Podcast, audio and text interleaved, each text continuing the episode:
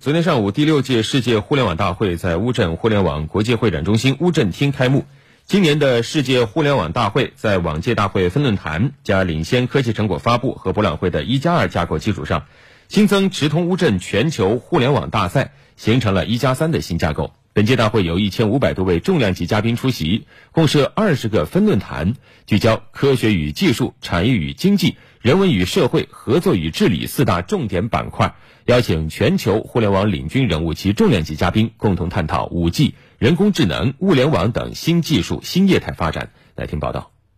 本届大会以“智能互联开放合作，携手共建网络空间命运共同体”为主题，来自政府、国际组织、领军企业、技术社群和社会团体的一千五百多位重要嘉宾受邀出席。在开幕式现场，与会嘉宾首先展望了五 G 未来发展方向。阿里巴巴集团董事局主席、首席执行官张勇表示，数字时代的新商业文明，本质是要回到人本身，从关注流量、交易量到关注客户、关注消费者、关注一个个具体的人。这些年，阿里巴巴积极创造生态，既能够帮助成千上万的中小企业发展，也鼓励支持新的独角兽、小巨人的发展。让大树下面既能长小草，同时也让更多的小草能长成参天的大树。在大会全体会议环节，百度创始人李彦宏提到智能经济新趋势。他认为，人工智能驱动下的智能经济将催生很多新的业态。人们将会以更加自然的方式和机器和工具交流。那么，搜索将不仅限于搜索框，不仅限于设备。也不限于屏幕。此外，当下国产操作系统以及人工智能算法研究和原始创新等，也是本届互联网大会上与会嘉宾关注的热点。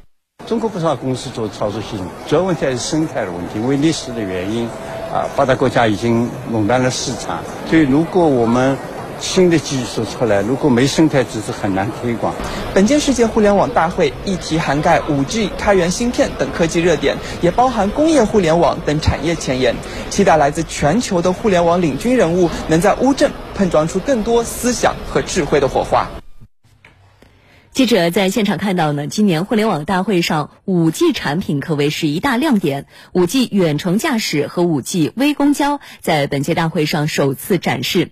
展馆的现场，一个巨大的屏幕前，一位体验者坐在驾驶位中，正前方呢是远程操作车辆的驾驶视野。这名坐在展厅内的体验者实时的控制一辆行驶在乌镇路上的轿车，道路上有着来来往往的车辆，而这辆轿车呢，凭借着五 G 信号的传输和控制，真正的实现了人在家中坐，车在路上开的想法。这一黑科技未来呢将会应用在远程代驾。大巴车司机疲劳驾驶、采矿安全等领域，